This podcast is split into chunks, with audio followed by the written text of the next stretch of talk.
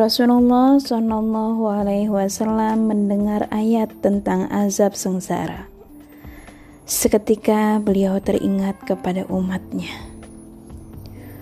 Ummati, ummati, umatku, umatku, lirih ia berkata.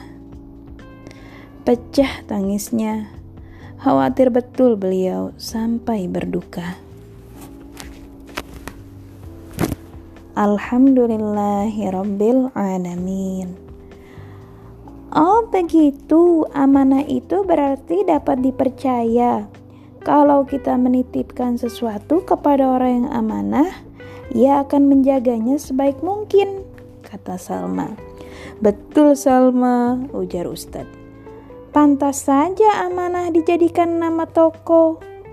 Ustadz dan ayah dan ibu tersenyum mendengar komentar Salmah tersebut. Wassalamualaikum warahmatullahi wabarakatuh.